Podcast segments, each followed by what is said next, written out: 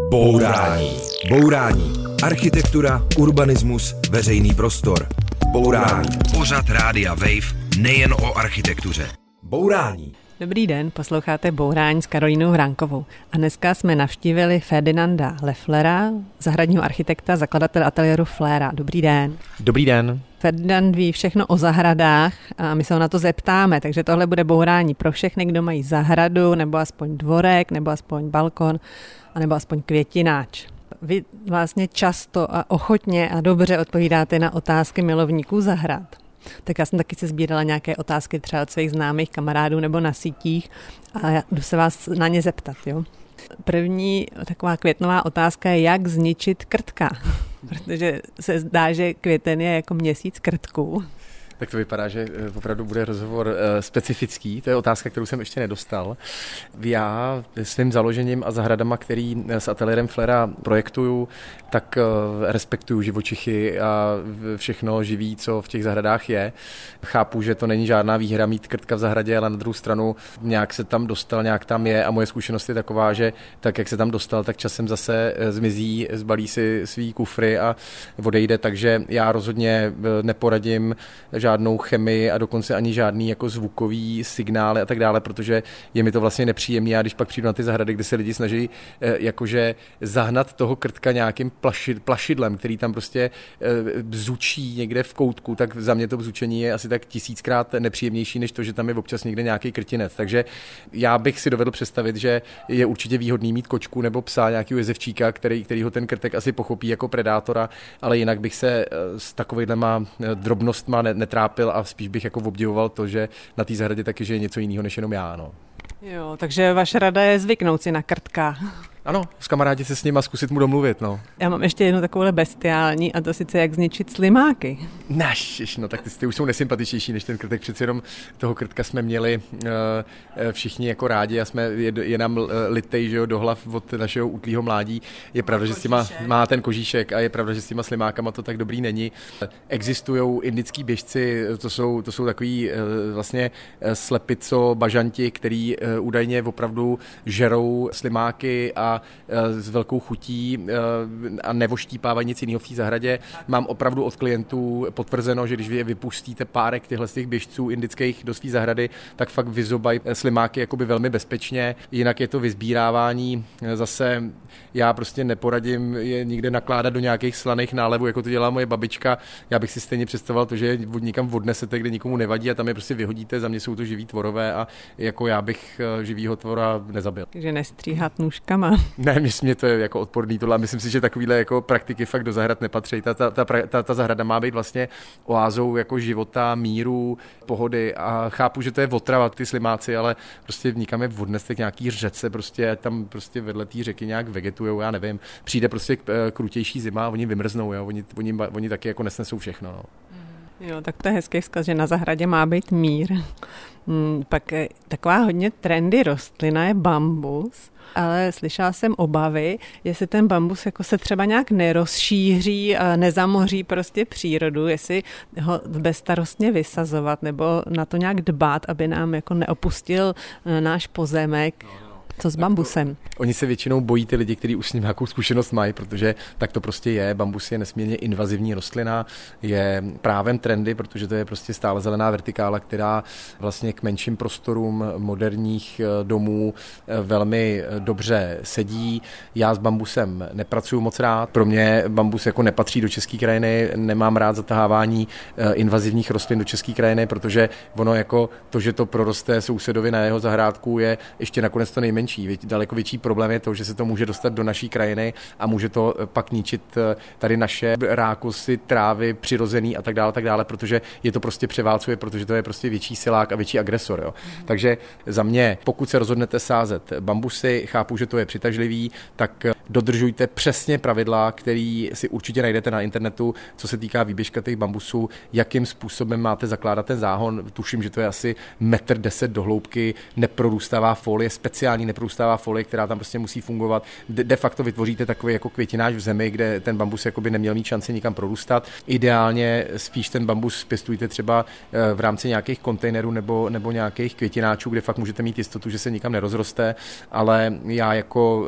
zahradní architekt krajiny rozhodně doporučím hledat spíš teda ty vertikální rostliny, které jsou nám bližší naší krajině. Je, existuje spoustu například rostlin z druhu salix, vrby, prostě těch jsou stovky, kde, a ta vrba jako taková, ta vrbina česká, ta umí tu vertikálu udělat nádhernou, taky dlouho si drží list a když se potom trošičku podíváte, tak budete uh, zírat, že jsou fakt od tmavě fialových prostě přes krásný světle zelený kultivary vrby, s kterými se dá pracovat perfektně a do té naší krajiny patří. A jsou s tím bambusem už nějaký špatný zkušenosti, že by skutečně už nějak uprchl ze zahrad a někde se šířil? Eh, konkrétní takovou zkušenost nemám, zatím, zatím znám jenom spoustu naštvaných eh, sousedů, kterým prostě vyrostl v zahradě bambus, který tam nechtěli, chtěli tam mít ty krásný pěstený trávníček a najednou jsou tam ty ostrý, vlastně špatně osekaný vlastně konce toho bambusu. Chtěli tam mít děti, kteří se tam budou bosky prostě pobíhat po trávníku a s tím bambusem to není slučitelný. A vy máte eh, na sítích takový kalendář zahradnický, co se dělá v květnu a jedna z věcí je, že se mají zasadit trvalky. Kdybyste měl říct jednu vaší takovou oblíbenou trvalku, kterou fakt máte rád a vždycky vás jako potěší. Tak řeknu šalvěj. Šalvěj miluju. Další z vašich rad na květiny zvertikutovat trávník. Ano, ano. No to se dělá jak přesně? Takhle, to jsou rady, kdy já mám samozřejmě kolem sebe naštěstí eh, spoustu praktických zahradníků. My zahradní architekti zdaleka nejsme tak praktičtí jako ty zahradníci. My máme, my máme tu vizi, my máme to, to plánování a to projektování a je skvělý, že vedle sebe máme lidi, kteří naopak umějí dát ty ruce prostě do té zeminy a pracovat s tím. Já se dostanu prostě už k takový uh, obecnější otázce ohledně trávníku. O vás je známo, že nejste úplně přítel trávník, ale ono na tom trávníku se jako třeba dobře leží nebo chodí a zároveň se musí teda sekat a měl by se třeba i zalívat, tak je jako trávník dobro nebo zlo. No, to, to se, ono se to tak jako vždycky v těch médiích trošičku pokroutí. Jo. Já, jsem, já jsem rozhodně přítelem trávníků, eh, protože trávník nemá eh, v podstatě za sebe alternativu. Přesně tak, jak říkáte. Na ničem se neleží v zahradě tak hezky, jako na prostě pěkně udržovaném trávníku. Bosky se projít trávníkem je prostě fantastický. Potrmelce, fotbálek, to všechno je trávník. Já akorát nejsem přítelem trávníků, který jsou úplně všude a který nejsou promyšlený ty plochy. Protože eh, v československých zahradách se velmi často pracuje s trávníkovou plochou tak, že se v podstatě podstatě ten trávník vyseje úplně všude, kde vás nic jiného nenapadne. A to je strašná hloupost, protože ten trávník jako takový vám zabere úplně nejvíc práce, nejvíc pravidelný práce, ať už je to sekání, hnojení, údržba, zalejvání, to všechno musíte s tím trávníkem dělat, zatímco ty trvalkové výsadby, ty podsadby vlastně příjemný, tak ty to nepotřebují. Já jsem teďka narazila na takový trávník, který bych nazvala smutný trávník. Bylo to v jednom developerském projektu, kde byl takový pravouhlý čtverec a tam byly jako pravouhlé kousky toho trávníka, takový trávník hlavní koberec, vyskládaný to tam bylo, vypadalo to trošku jako někde na podlaze v kanceláři. No ale co s takovýmhle jako umělým trávníkem bude třeba za dva roky? On se tam nějak jako zvykne a spojí se, anebo bude z něj taková žlutá poušť? No to je, to je jako technologie, která se jmenuje drnování neboli pokládky travního koberce, což je samozřejmě velmi efektní a rychlej přístup, který rádi používají developeři anebo zahradníci, kterým vlastně po tomhle tom gestu klient většinou rád zaplatí faktury, protože je konečně rád, že ta zahrada začíná být zelená. Je, má to svoje obrovské výhody, protože když máte třeba malé děti, máte malou zahrádku, kde víte, že ty děti budou hned běhat, tak ten travní koberec tak um, vám dovolí v podstatě už nějakých deset dní po té pokládce nějaký jako pro ty děti, to, že už se tam můžou proběhnout, že už to nějakým způsobem funguje. Na druhou stranu je pravda, že tyhle ty koberce jsou z těch polí, kde se pěstují velmi často brutálně rozmazlené tím, že dostávají opravdu té chemie a té vody od začátku jako přehršle. Takže vy si vlastně koupíte totálního rozmazlence, který ho máte zapojit do té své zahrady a vy v momentu, kdy mu tohle nebudete dávat, co to pole, což nebudete, protože prostě jako tam nebudete spát ty kila na metr čtvereční té chemie. A je pravda, že na tomhle tom trávníku, jak je choulostivý, je třeba daleko víc vidět, když se vám tam třeba vyčůrá fena, když, když, jako, když tam někde přisvítí prostě slunce, okamžitě okamžitě jsou na tom vlastně vidět ty změny, okamžitě jsou na tom vidět ty problémy, zatímco pěkný, hezký setej trávník, který, kde si budete muset sice počkat jako 1,5 měsíce, dva měsíce, než se to poseče a bude se na tom dát začít běhat, tak je většinou daleko odolnější, i proto, že se tam vlastně mezi tu směs trávníkovou chytne tu a tam nějaký dvouděložný jetelíček, prostě sedmi kráska něco a ve finále je to daleko stabilnější společenstvo, který, který chcete v té zahradě mít, který ani nemusíte tak často sekat, ale, při, ale prostě jako dává to daleko větší smysl sejt trávník, než pokládat koberce za mě. Jo. A vy jste říkal sedmikrásky a asi i pampelišky, tak ty taky nezabíjet.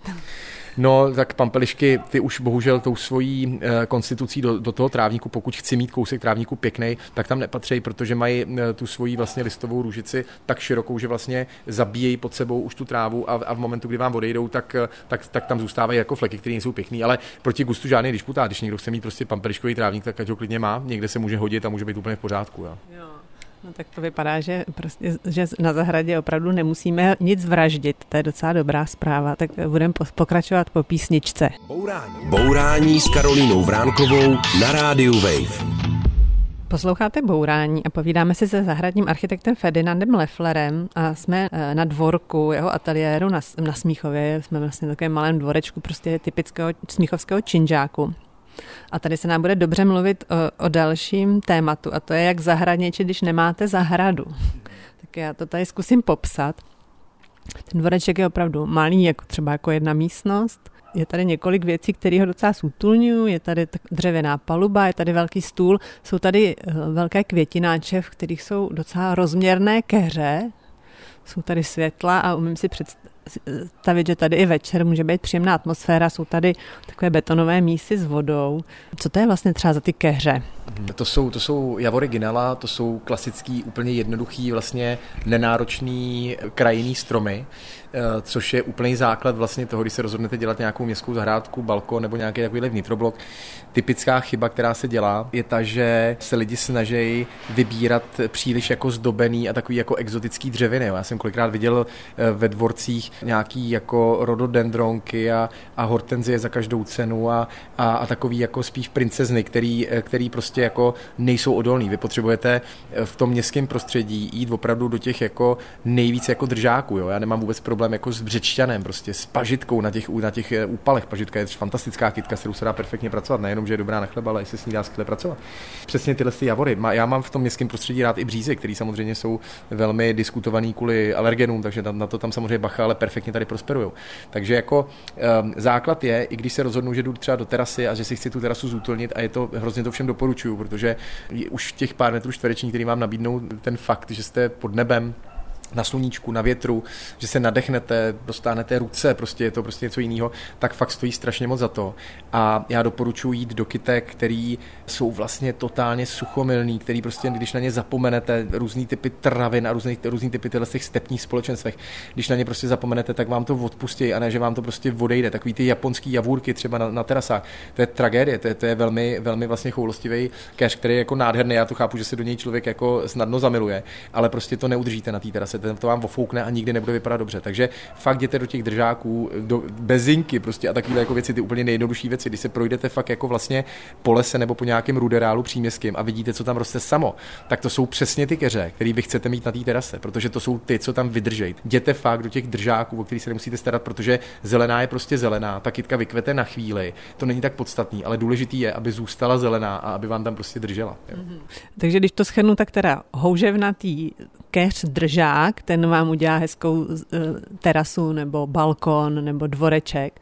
A co ještě na takovém malým městském prostoru se dá uplatnit, aby to tam bylo prostě příjemný? No, základem, základem je jako nešetřit velikostí těch květináčů. Jo? To znamená eh, jako smyslet si, že si udělám zahrádku tím, že si koupím pár plastových truhlíčků, do kterých si vysazi, vysadím pár afrikánů nebo nějakých pelargoní, je nesmysl. To, to není nic, co mi zútulní ten prostor. Já potřebuji vytvářet prostor. To znamená, proto potřebuji tyhle více kmený dřeviny, proto potřebuji keře, aby mi tady udělali prostě tu zeleň. Radši bych si na tu terasu nebo na ten balkon dal jeden velký květináč, klidně prostě 80 cm květináč, v kterém je ten keř, než abych tam měl 10 malinkých květináčků, který mi to neukážu. Ale pozor, strašně důležitá věc, kterou musíme říct, dvě věci, které musíme říct k těm, k těm terasám a k těm balkonům. Za prvé si zjistěte eh, nosnost eh, té terasy a toho balkonu, protože ne vždycky vám umožní ta terasa 80 cm květináč s keřem. Myslete na to, že může přijít přívala, který naplní totálně tuhle tu nádobu vodou a ten, ten květináč nakonec může vážit třeba 800 kg, což už je něco, co opravdu něco váží. Určitě se zeptejte majitela domu, který by měl dohledat, jestli je to v pořádku. A druhá věc je bezpečí. Myslete na to, že v momentu, kdy si dáte na terasy nebo na balkony nějaký květináčky, tak ve své podstatě můžou posloužit i jako schůdek třeba pro nějaký děti nebo nějaký návštěvy a ty pak samozřejmě s nás můžou překonávat eh, zábradlí. Tyhle ty dvě věci mějte opravdu jako na paměti Jo. Takže pozor na nezbedné návštěvy a nezbedné děti a na to zatížení. No a vy tady třeba máte ještě takové betonové mísy na vodu, potom takový menší květináče nebo takový menší, no oni to nejsou květináče, oni jsou taky takový spíš zahrádky, světýlka, co ještě jsou takový prvky, který byste doporučil. No, to betonový pítko, to je eh, samozřejmě jako věc. Jakákoliv voda v té zahradě ta zase přitáhne život, ať už jsou to ptáci, kteří třeba přilítnou se napít nebo se vykoupat, nebo to může být různý typ hmyzu, který tam přijde prostě se napít. Takže já mám pítka v zahradě i na terasách hrozně rád. Je to způsob, jak tam dostat. Fakt stačí mísa s vodou vlastně ve finále, prostě to není nic jiného. Eh, jinak světýlka chvílka dobrý osvětlení terasy, tady jsou nad náma pověsený fakt uh, takový ty trendy žárovky, které tady udělají strašně hezkou atmosféru večer.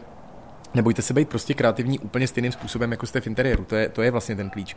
Hlavně si dejte na tu terasu opravdu pohodlný nábytek. Vyzkoušejte si ho, že to je nábytek, který vás baví, v kterém, v kterém chcete sedat.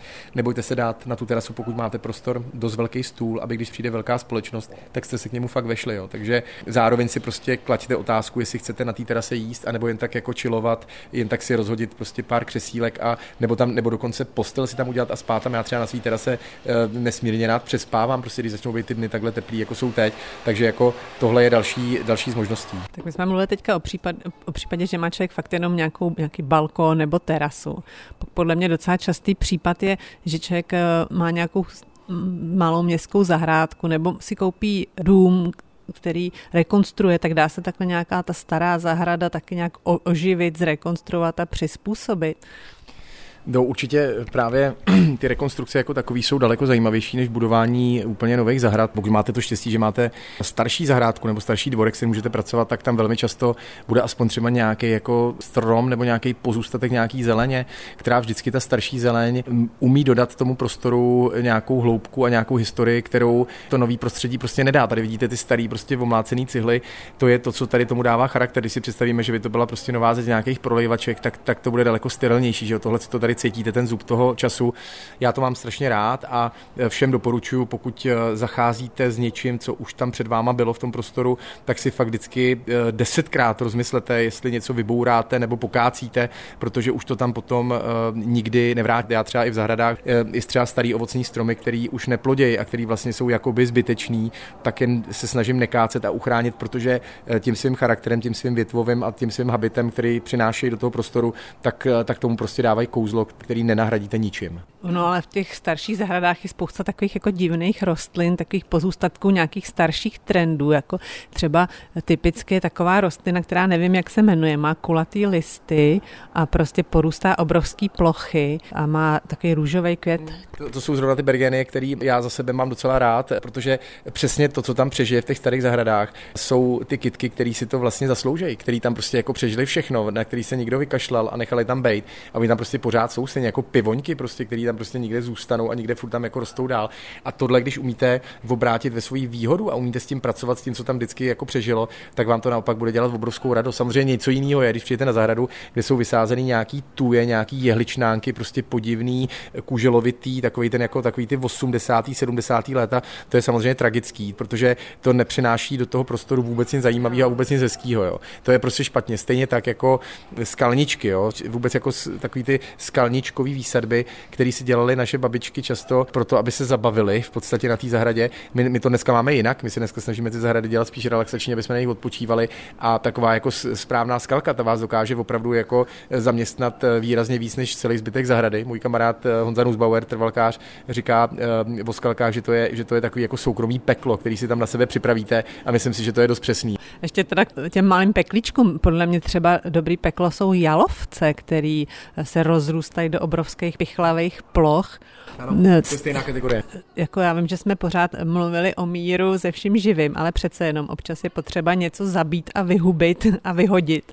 Tak co třeba na těch starých zahradách jako bez milosti vyhazujete. Já mám opravdu rád rostliny a stromy, ale ještě o trošku radši mám lidi. Eh, takže v momentu, kdy je zahrada, která je fakt zarostlá něčím, co ten prostor v podstatě zabíjí, to znamená, že místo, aby mi to ten prostor vytvářelo, místo, aby mi vytvářelo v tom prostoru nějakou, nějakou jako členitost, nějaký možnosti se schovat, nějaký možnosti tam něco zažít, tak místo toho tam mám přesně jalovec, který mi zarůstá půlku zahrady.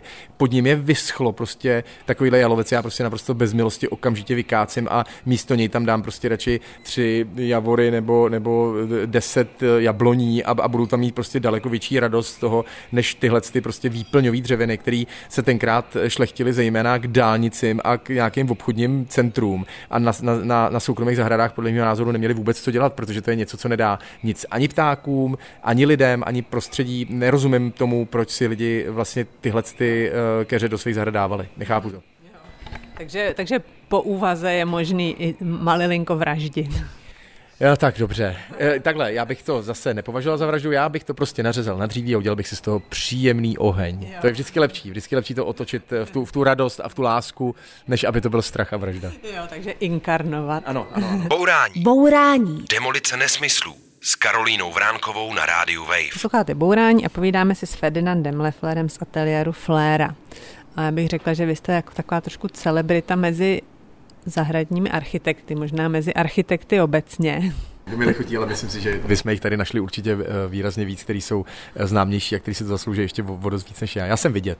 Jste vidět. A začalo to tím, že jste dělal seriál pro českou televizi Ferdinandovi zahrady. Jak vás to vlastně napadlo, nebo jak to vzniklo? Ona ta architektura potřebuje rozhodně PR, stejně jako umění. Vy, ne, vy nemůžete prodávat vize bez toho, aniž byste měli PR, bez toho, aniž byste lidem vysvětlili svoji cestu, tak není důvod, proč by si vás jako architekta měli volat. Mě nikdy jako nenapadlo, že bych chtěl dělat zahrady tím způsobem, že mi zavolají lidi, že prostě potřebují zahradu. Já jsem vždycky chtěl dělat zahrady, aby si lidi zavolali, že chtějí můj zahradu, že chtějí můj design a můj, můj, moje umění, respektive moje umění mýho ateliéru. Jo? A tady to není zdaleka o mně. Já mám tady 30 skvělých architektů za sebou tady v rámci toho domu a, a perfektně to funguje jako skvělá kapela, prostě všichni dohromady, každý ví, co má dělat a, a o tom to je ten ateliér. Ale já jsem chtěl prodávat vizi a nechtěl jsem přicházet na, na, na zahradu a tam se jako eh, nohama, rukama snažit vysvětlit tomu klientovi, kdo jsem zač, nehledě na to, že tam kolikrát přijdete za někým, kdo, kdo má prostě tu představu úplně jinou než vy a je to nesmírně těžký pro začínající architekty. Jestli nás nějaký slyšejí, tohle, tohle je nejtěžší fáze vlastně začátku praxe architekta, kdy vy se prostě nutně setkáváte, máte to portfolio dost silný, tak se setkáváte s lidmi, kteří smýšlejí jinak než vy a vy trávíte nesmírně spoustu času, včetně toho, že ten čas není nikterak zajímavý s lidma, kteří vám nemají, nemají co říct a vy nemáte co říct jim. A já jsem pochopil, že potřebuju ukázat ven dobrým PR, co dělám, proč to tak dělám a díky tomu v podstatě si umožním to, že když někam přijdu, tak ty lidi vědí, co ode mě mají čekat. A tohle byla samozřejmě perfektní možnost, takže já jsem se vždycky jako spal do různých rozhovorů a časopisů a tak dále. Vždycky, když byla někde nějaká možnost, tak jsem nikdy neváhal, šel jsem do toho, ať už to byl tamhle loskuták a takové jako věci, které třeba tenkrát byly víc zahrádkářský než architektonický, tak jsem do toho šel, protože jsem to považoval za důležité důležitý eh, tam být vidět a něco o tom říct, i, od, i kvůli tomu oboru, který byl takový v plenkách. Všichni nás házeli vlastně do jednoho pytle eh, jako nějaký zahrádkáři, zahradníci, vůbec jako nikdo nevěděl, co, to, co ten obor vlastně takový jako je. A já jsem říkal, tak je potřeba o tom opravdu mluvit ven. A eh, zavolala mi Teresa Frcalová, která vlastně v té době dělala na primě, viděla mě přesně v nějakém pořadu loskutáka nebo něco takového, kdy jsem něco tam měl nějaký štěk a zavolala mi, že máte ten plán, že bychom mohli udělat eh, svůj seriál o zahradní architektuře. No a sedli jsme si spolu velmi dobře v té tvorbě, eh, takže jsme začali psát scénáře společně, předložili jsme i český televizi a tam, tam se líbili, takže takhle to začalo. Já jsem byl brutálně drzej a, a, a vlastně z dnešního pohledu si říkám, jak se mohl být takovýhle blázen, že jsem v životě nestál před kamerou samozřejmě, takže jako ty první natáčení, to byly, to byly takový muka, kde já jsem prostě přišel na ty zahrady, tam naštoupený štáb prostě deseti lidí české televize, několik kamer, prostě vozvukovači, všechno tohle dohromady a já jsem najednou zjistil, zjistil, že mi to před tou kamerou vůbec nejde, že vůbec nevím, jak se mám vlastně chovat, že nedám dohromady větu, že se nedokážu naučit scénář a tak dále. Takže ten začátek, jako svatá trpělivost, kterou, kterou se mnou celý ten štáb měl, než jsem jako pochopil, že se neumím učit scénáře, že musím mluvit z patra a že je hlavně potřeba mít se dobře vyspat ten den prostě předtím, než jdete, než jdete natáčet a hlavně mít srovnaný dopředu to, o čem vlastně chcete mluvit, což je věc, kterou jsem se eh, strašně dlouho učil. I to, aby člověk, když něco řekne, tak to, tak, tak, tak to mělo nějakou hodnotu a nebylo to takový to plácání, který dneska v těch médiích slyšíte tam a zpátky, že někdo mluví o ničem, eh, dokáže o tom mluvit třeba půl hodiny.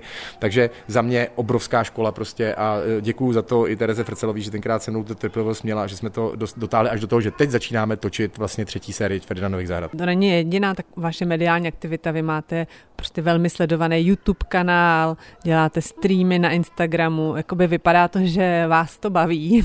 Tak eh, co vás na tom baví? Jednou se pustíte do té osvěty, eh, začnete mít pocit, že to fakt dává smysl. Teď se stane to, že vám zavolá prostě tady střední škola, zahradnická, děkuje vám za to, že najednou je obrovský zájem o obor. Teď vám zavolá nějaká školka, že je skvělý, že se začaly prodávat trvalky. Začnete mít pocit, že, že to má jako smysl, že, že to, o čem jako mluvíte, tak si ty lidi fakt pamatují a že to má dopad. A samozřejmě začnou vás zajímat hodně ekologický témata, zpracování půdy, zpracování dešťové vody a uvědomujete si, že pokud dostanete ten prostor v těch médiích, abyste o tom mohla mluvit, tak je to přesně ten moment, který, eh, který můžete něco změnit. Kromě toho vašeho PR, co třeba chcete říct obecného o zahradách, o zelení, o přírodě, co by měli lidi vědět? Pro mě je velký téma život v zahradě. Jo. Já, jsem, já se primárně snažím lidi dostat do zahrady a skrz tohleto téma dostat lidi do zahrady jim dokážu tak jako podšoupnout i ty ekologické témata. Jo. Je to něco, co se jmenuje Hedonistic Sustainability, což je výraz, kterým přišel Bjark Ingels z BIG Group z Kopenhagenu. A je to vlastně něco, kdy vy vycházíte z toho, že člověk je prostě línej tvor, který dělá ty věci fakt pro sebe sobecký tvor vlastně, tak to prostě je. Ale když mu vysvětlíte správně, že prostě vysázet si ty stromy v té zahradě, mu dá stín, mu dá přesně tu, to přistínění v době, kdy to potřebuje a zároveň to pak schodí to listí ten strom v době, kdy potřebuje naopak světlo, že to je skvělý pro něj, tak on to nakoupí i s tím, že vlastně dělá hrozně dobře planetě, protože když budeme sázet víc stromů, tak, bude, tak budeme ochlazovat města, budeme daleko líp v té chvíli pracovat i s půdou a řekněme s nějakým mikroklimatem města. města. Takže to jsou velký témata, které mě teď hrozně zajímají a chci je v médiích eh, říkat. Chci říkat lidem, aby využívali dešťovou vodu, aby sázeli stromy, aby to nepřeháněli s exotickými rostlinama, s trávníkama, s chemií a vůbec s nějakou takovouhle jako eh, řekněme zásahem eh, do toho, do toho našeho ekosystému. Bojíte se sucha? No, jako bojíte, já ho beru jako fakt a snažíme se na to reagovat, vnímáme, co můžeme my v rámci zahradní architektury s tím udělat. Ono to není zas tak dramatický s tím suchem, že by jako málo pršelo, ale spíš oni ty deště chodějí prostě prostě ve velkých nárazech a v přívalových deštích. To znamená, že o to víc dává smysl eh, stavět si na svých zahradách retenční jímky, dost velký, eh, opravdu na, na zahradu, která má 700 metrů, tak klidně 7-10 kubíkovou retenčku, abyste vlastně ten přívalák chytli a pak se s ním mohli postupně zalejvat. To byla moje vlastně další otázka, co se s tím vlastně dá dělat tady těma možnostma ty vaší práce zahradní architektury. Takže mít velkou nádrž na vodu a je ještě něco třeba volit nějaký jiný typy rostlin, mít věc stín stínu na zahradě. No, tak ten stín samozřejmě to, to je přesně to, co vám přinesou ty stromy, který to umějí a který vám pomůžou s tou vodou taky. Pak jsou to samozřejmě spevněné plochy, které jsou eh, v propustném podloží, to znamená, že vlastně tou spárou dáte dlažbu do, do štěrku a ne, že ji zabetonujete do, nějakého, do nějaký betonové desky, to je úplně nesmysl, to vůbec jako nechápu, proč bych to dělal v zahradě, protože potřebuji, aby mi tam ta voda vlastně se prosákla až do toho půdního profilu. No, aby tam nerostly ty plevely? No, eh, občas je to něco za něco, jako eh, buď to, to budete chtít dělat pro planetu, a nebo to budete chtít mít sterilní a super čistý a to jsou pro mě přesně lidi, kteří nejsou mými zákazníky a ke kterým nedokážu zatím mluvit, protože, protože to mají prostě hozený nikam jinam. Jo? Já mluvím k lidem, kteří to s tou planetou budou myslet dobře a pro který bude stát za to, to že tam občas prostě vytrhnou nějaký plevílek prostě ve spáře. Pak je to určitě správný zpracování půdy, žádný netkaný textíly, takový ty černý netkaný textíly, co se dávají na záhony. To prostě nás vytrhejte z těch svých záhonů, dejte to pryč, to tam vůbec nepatří, tím dusíte tu půdu, voda potom stejká, hníje pod tím ta půda, která se vlastně ničí. Takže to je to je úplný úlet, který pokud to máte ve svých zahradách, jděte to hned vytrhat a radši si tam nasázíte víc trvale, který vám pokrajou ten spodek vlastně toho záhonu tak, aby byl krásně zelený a ne, že tam prostě budete koukat na nějaký strašlivý netkaný textíly. Jo. Takže černé textílie ne, on je to teda hřích, který vy už eh, pranířujete nějakou dobu. Měl jste dokonce takovou facebookovou stránku Gardenship, kde hodně záhonků zabalených do toho černého plastu a pak tam jsou taky tůjky a trpaslíci a to už jsou také hodně proprané jako problémy českých zahrad. Máte nějaký příklad nějakého jako aktuálního hnusu, který třeba není tak známý a který vás štve? To je spíš taková jako technologická záležitost. Ehm, eh, to, co mě opravdu štve, je používání rádoby nějakých napodobenin v zahradách typu plastový, dřevěný terasy. To úplně nenávidím. Jako nerozumím tomu, když se rozhodnu, že budu chtít prostě mít dřevěnou terasu, tak to dřevo bych měl nakoupit s tím, co sebou přináší. Když si to dřevo dobře vyberu, tak vám garantuju, že těch třísek bude minimum a když budete připravený na to, že to dřevo se šedne tak, jak jsme tady my teď tady na tom dvorku, tak vidíte, že to je úplně v pohodě. Tady se prostě dá chodit bez problémů a bez, bezvadně to funguje. Jde výběr dřeva. A tady je jaký dřevo? Je takový nazelenalý, je na něm nějaký, asi nějaká řasa, že jo, ale vypadá hezky. To, to jste to tady na mě práskla. Eh, ano, tady na to dřevo se trošku chytá řasa, protože jsme vlastně v zavřeném dvorku, to znamená, že tady necirkuluje vzduch a je pravda, že prostě jako je tam chycený trošičku nějaký mešík na tom, ale je to krásně furt jako kompaktní. Je to cedr, tohle, což je dřevo, který mám hrozně rád v zahradách, který vydrží prostě 20 let a, a je hladký hlavně, není vroubkovaný, vroubkovaný prostě prkna taky na tu zahradu nepatří, protože vy vlastně se zbavíte té textury toho dřeva a právě ty vroubky potom přinášejí ty problémy s tím, že třeba to dřevo vypraskává. Jo. Takže hladký dřevo, nebojte se prostě klidně lokálního modřínu, skvěle je aká, když se dostanete k akátu, ten vydrží prostě strašně moc. Takže zpátky k těm neduhům, umělohmotní materiály, které se tváří na to, jako že jsou, že jsou dřevo nebo jsou kámen, to prostě opravdu do zahrady patří. Nehrajte žádný komedie v té zahradě, prostě ta zahrada je pro vás a má být totálně autentická a naturální. Stejně jako prostě ploty, kde jsou vypletený prostě plastový břečťany, nebo ty ploty se mají tvářit jako, že jsou z kamene a přitom je to prostě zase nějaký výlisek. Prostě nehrajte na sebe komedie. No. To, je, to je to, co mi strašně vadí v českých zahradách. Bourání. Bourání. Předsudky o architektuře drtíme s Karolínou Vránkovou na rádiu Wave. Posloucháte Bourání, sedíme tady na dvorku s Ferdinandem Lefflerem, mluvili jsme o různých ekologických rizicích a krizích, které se na nás valí, ale není to jenom to, nás čekají pravděpodobně i nějaké ekonomické krize, inflace, drahota. V takových dobách se lidi chtějí přilepšit tím, že si něco vypěstují. Eh, dá se na těch vašich relaxačních zahradách taky něco pěstovat? Jako na jídlo? Já si troufám říct, že pěstování a jedlí zahrady jsou jako velkým fenoménem a trendem dneška eh, a nemyslím si, že to je tím, že by eh, jsme cítili, že je za dveřmi chudoba. Věřím tomu, že, to, že i tuhle tu dobu nějak všichni zvládneme a že, že bude líp, než tak, že bychom si museli na svých zahradách pěstovat brambory. Pevně tomu věřím, že to všechno nakonec dopadne eh, aspoň slušně. Jedlá zahrada je prostě fenomén, protože jsme podle mě přesycený jako virtuálním světem a máme rádi vlastně tu, ten naturel toho, že něco prostě vyroste, vy koukáte na to, jak to roste, jak to zraje, eh, nakonec to, eh, když to stihnete sebrat dřív než pták, tak to dokonce můžete i sebrat a sníst. Je to podle mě něco, co eh, nás nepřestává fascinovat a máme to hluboce v sobě. Já bych byla konkrétní. Jo. To jsem se taky dočetla u vás, že teď je doba na výsadbu sazenic, třeba rajčat, okurek a asi i dalších. Tak co je vděčná zelenina, která právě mi neuschne, když třeba se tomu úplně nevěnuju a uh, trochu se na to třeba někdy i vykašlu. Já bych asi na sebe nebyl na začátek moc přísnej, já bych šel primárně do bylinek, s kterýma vařím, to je prostě easy, jako pažitka, už jsem tady dneska vodí mluvil, to je moje oblíbená bylina, která opravdu je vlastně strašně chutná, ji mám hrozně rád a ta, ta nepotřebuje v podstatě vůbec nic. Různý typy petržele, tymiánu a to, co prostě vaříte a jste rádi, že to máte čerstvý na zahradě. Další věc, která je vlastně strašně jednoduchá, je nakoupit si sazeničky salátu a vědět, že tam mám prostě ten čerstvý salát, který jdu a sklidím si a ten salát je jako rovnou sklizený z té zahrady opravdu úplně nikde jinde, než když si ho donesete domů. Jako dýně je třeba fantastická, ta nepotřebuje vůbec nic a zaroste vám celou zahradu, takže ta zahrada vypadá jako džungle někdy prostě eh, v srpnu a ty tam jenom hledáte ty dýně v tom dýněvou polívku si myslím, že taky má rád skoro, skoro každý, takže já bych začal takhle jednoduše. Hrášek je třeba fantasticky vděčná záležitost, která třeba dětem strašně chutná, takže tak.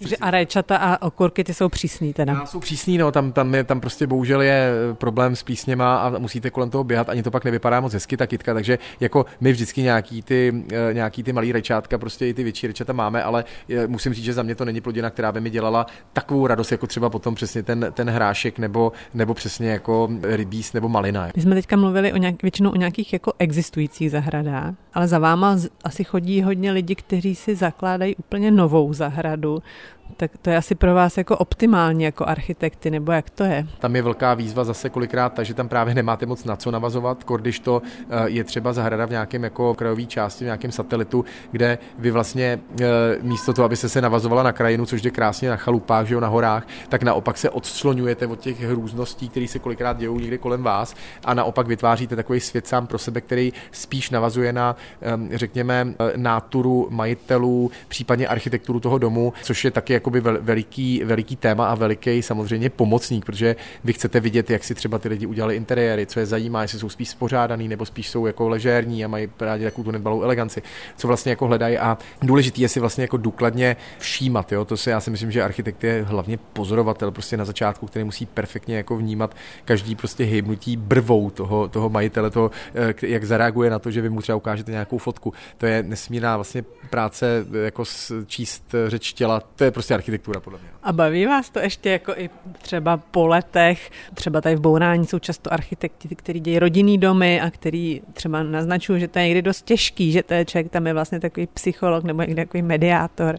Já to miluju, já to, já to miluju a vlastně eh, vždycky se nechám přemluvit potom týmem, že jdeme do nějakých veřejných prostorů, případně do nějakých velkých developeřin, který jsou taky něčím strašně zajímavý, ale eh, obzvláště ty veřejné prostory, kde rozhoduje často potom zastupitelstvo, tak jsou kolikrát eh, nesmírně únavnou záležitostí, protože ne každý z těch zastupitelů je tam úplně jako v vozovkách přítomný v rámci těch našich diskuzí a úplně konstruktivní. A já jsem mm, asi jako z podstaty netrpělivý a miluju, když se ty věci dějou, jo, a ne, ne když se o nich prostě mluví deset různých schůzek a nic se nestane a to se vám prostě na té soukromí zahradě nestane, protože vy máte na druhé straně stolu vždycky někoho, kdo se těší na ten výsledek a to mě na tom vlastně strašně baví. Mě ten člověk hrozně baví na architektuře. A já jsem našla na vašich stránkách teda údaj, že když, mám, když chci navrhnout 600 metrů čtverečních zahrady, že ten projekt bude stát 100 000 korun, což mně přijde na jednu stranu fair, že tam takhle píšete, no, a na druhou stranu ale by, je to dost peněz, tak by mě zajímalo, co za to vlastně dostanu. Ono, ono je to, to jste četla špatně, ono je to dokonce 200 tisíc korun, protože 100 tisíc korun stojí studie, jako taková ten, ten nápad. A dalších 100 tisíc zhruba stojí rozpracování toho nápadu do nějaký prováděcí dokumentace.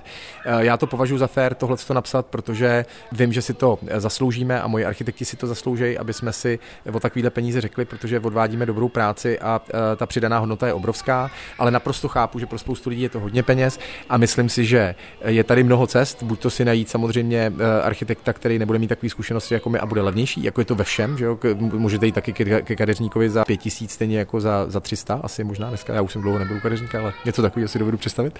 A nebo teda můžete v podstatě se pustit do té zahrady eh, sami, eh, což za mě je vlastně skvělá varianta. Rozhodně výrazně lepší varianta se pustit do zahrady sám, než jí dělat s architektem, který mu je to tak trochu jedno a s kterým jste si nesedli a máte pocit, že ten člověk nemluví vaší řečí, že si prostě nesednete. A k tomu, když si to chci dělat sám, tak um, je tady uh, řada nějakých možností. Já jsem před rokem spustil onlineový kurz, který se jmenuje Žijte ve své zahradě, žijte ve své zahradě.cz, který vlastně učí lidi, kteří si chtějí dělat zahradu sami, přemýšlet uh, tak trochu jako ten architekt. V deseti kapitolách, vlastně 20 hodin videí, vás vlastně provázím po všech těch aspektech, který sám jako architekt vlastně musím vnímat a pěkně kousek po vás vedu k tomu, abyste nakonec měli o té zahradě rozhodně výrazně jasněji, než jste měli na začátku a abyste si nezapomněli všímat něčeho, čeho jsem se naučil všímat si já. No vy jste uh, někde říkal, že ten pozorný like je vlastně lepší než ten přepracovaný odborník zahlcený různýma zahrádkama a různýma požadavkama. Ale jako je to fakt tak, že si člověk může jako sám vymyslet zahradu bez vysoké školy. Je to tak, má to svoje limity, má to samozřejmě svoje limity, eh, třeba co se týká složení rostlin jako takový, tak tam bych přesně sáhnul po eh, nějaký publikaci, která, která nabízí kombinace těch rostlin, která nabízí ty kuchařky, jak se mají ty rostliny kombinovat. Takže tam bych si to netrouf kombinovat sám bez vysoké školy, určitě ne. Ale založit si zahradu, zeleň, udělat si terasu, když trošku přimouřím oči, nejsem třeba super, ultra, nejvíc šikovnej, občas něco bude na křivo malinko, než kdyby to dělal odborník, tak na druhou stranu tu radost, kterou budu mít z toho, že jsem si to vybudoval, tak eh, tu, tu rozhodně ničím nezaplatím a bude to fantastický. Pozvu si k tomu tchána, manžela, kámoše, otevřu prostě dobrý víno a zapálím oheň a bude to akce na několik víkendů, která bude fantastická a, a vždycky to v té zahradě ucítím. Takže za mě opravdu udělat si tu zahradu sám, za mě prostě nejlepší vlastně možná varianta. Jo, a co je takový častý omyl začátečníka? tak nejčastější omyl začátečníka je ten, že nemá koncept, že, že klasicky prostě začne z jednoho koutu zahrady něco vytvářet, kousek po kousku pak zjistí, že to vůbec dohromady nehraje, že to vůbec nepřináší to, co to má udělat. Stejně jako klasický omyl začátečníka je ten, že přijde do zahradnictví a nakoupí tam hned všechno to první, co tam někde vidí u té kasy, co se samozřejmě tam vždycky nadspe to, co zrovna kvete, takže mu to pak kvete přesně vždycky jenom v tu dobu, kdy byl nakupovat a zbytek roku se tam neděje vůbec nic. To jsou vlastně takový ty stejný teasery jako na naše děti vždycky u těch pokladen, ty, ty, ty lízátka, tyhle ty věci, aby si to ty děti nezapomněly koupit tak ty zahradnictví velmi často dělají to samé, že vám tam naperou vždycky ty efektní věci, ale vy musíte jít hlavně po těch zelených, po těch držácích, po těch, po těch nekultivovaných věcí, které budou vypadat dobře po dobu celého roku. Vy se už mnoho let věnujete o světě, fakt se snažíte lidi jako poučit o těch zahradách. Tak máte nějaký jako speciální jako závěrečné moudro Ferdinanda Lefflera, kterým bychom to mohli ukončit, tady tenhle ten náš eh, zahradnický díl bourání. Ono to je vlastně ve finále všechno v tom mém oblíbeném motu žijte ve své zahradě, kde vlastně každý to slovo má svůj význam. Žijte, to je úplně jasný, prostě jděte tam, buďte tam, žijte tam, buďte tam radostný ve, to znamená jděte tam, ne že na ní jenom koukáte, své, to znamená, ať je vaše, ať, ať se tváří jako vaše, ať je to prostě něco, co jste si neudělali jenom podle nějakých jako šablon nějakých magazínů, musí být prostě vaše, to je to své, to je strašně důležitý. No a zahradě eh, prostě, ať je to fakt zahrada, ať nemáte pocit, že jste v nějakým veřejným prostoru, anebo že kolem vás nejsou stromy a vlastně ani nevíte, že jste v zahradě. Takže žijte ve své zahradě. Jo, a to dokonce teda, i když nemáte zahradu, jak tady se, jsme se přesvědčili na vašem dvorečku, jo? Přesně tak, tady jsme taky v zahradě. Tak to byl Ferdinand Leffler, zahradní architekt a taky je youtuber a autor knih a každopádně milovník zahrad. Tak děkuju, nashledanou. Moc vám děkuju. Nemáš nikdy dost bourání? Poslouchej náš podcast a bourej kdykoliv a kdekoliv. Přihlas se k odběru podcastu na wave.cz lomeno podcasty.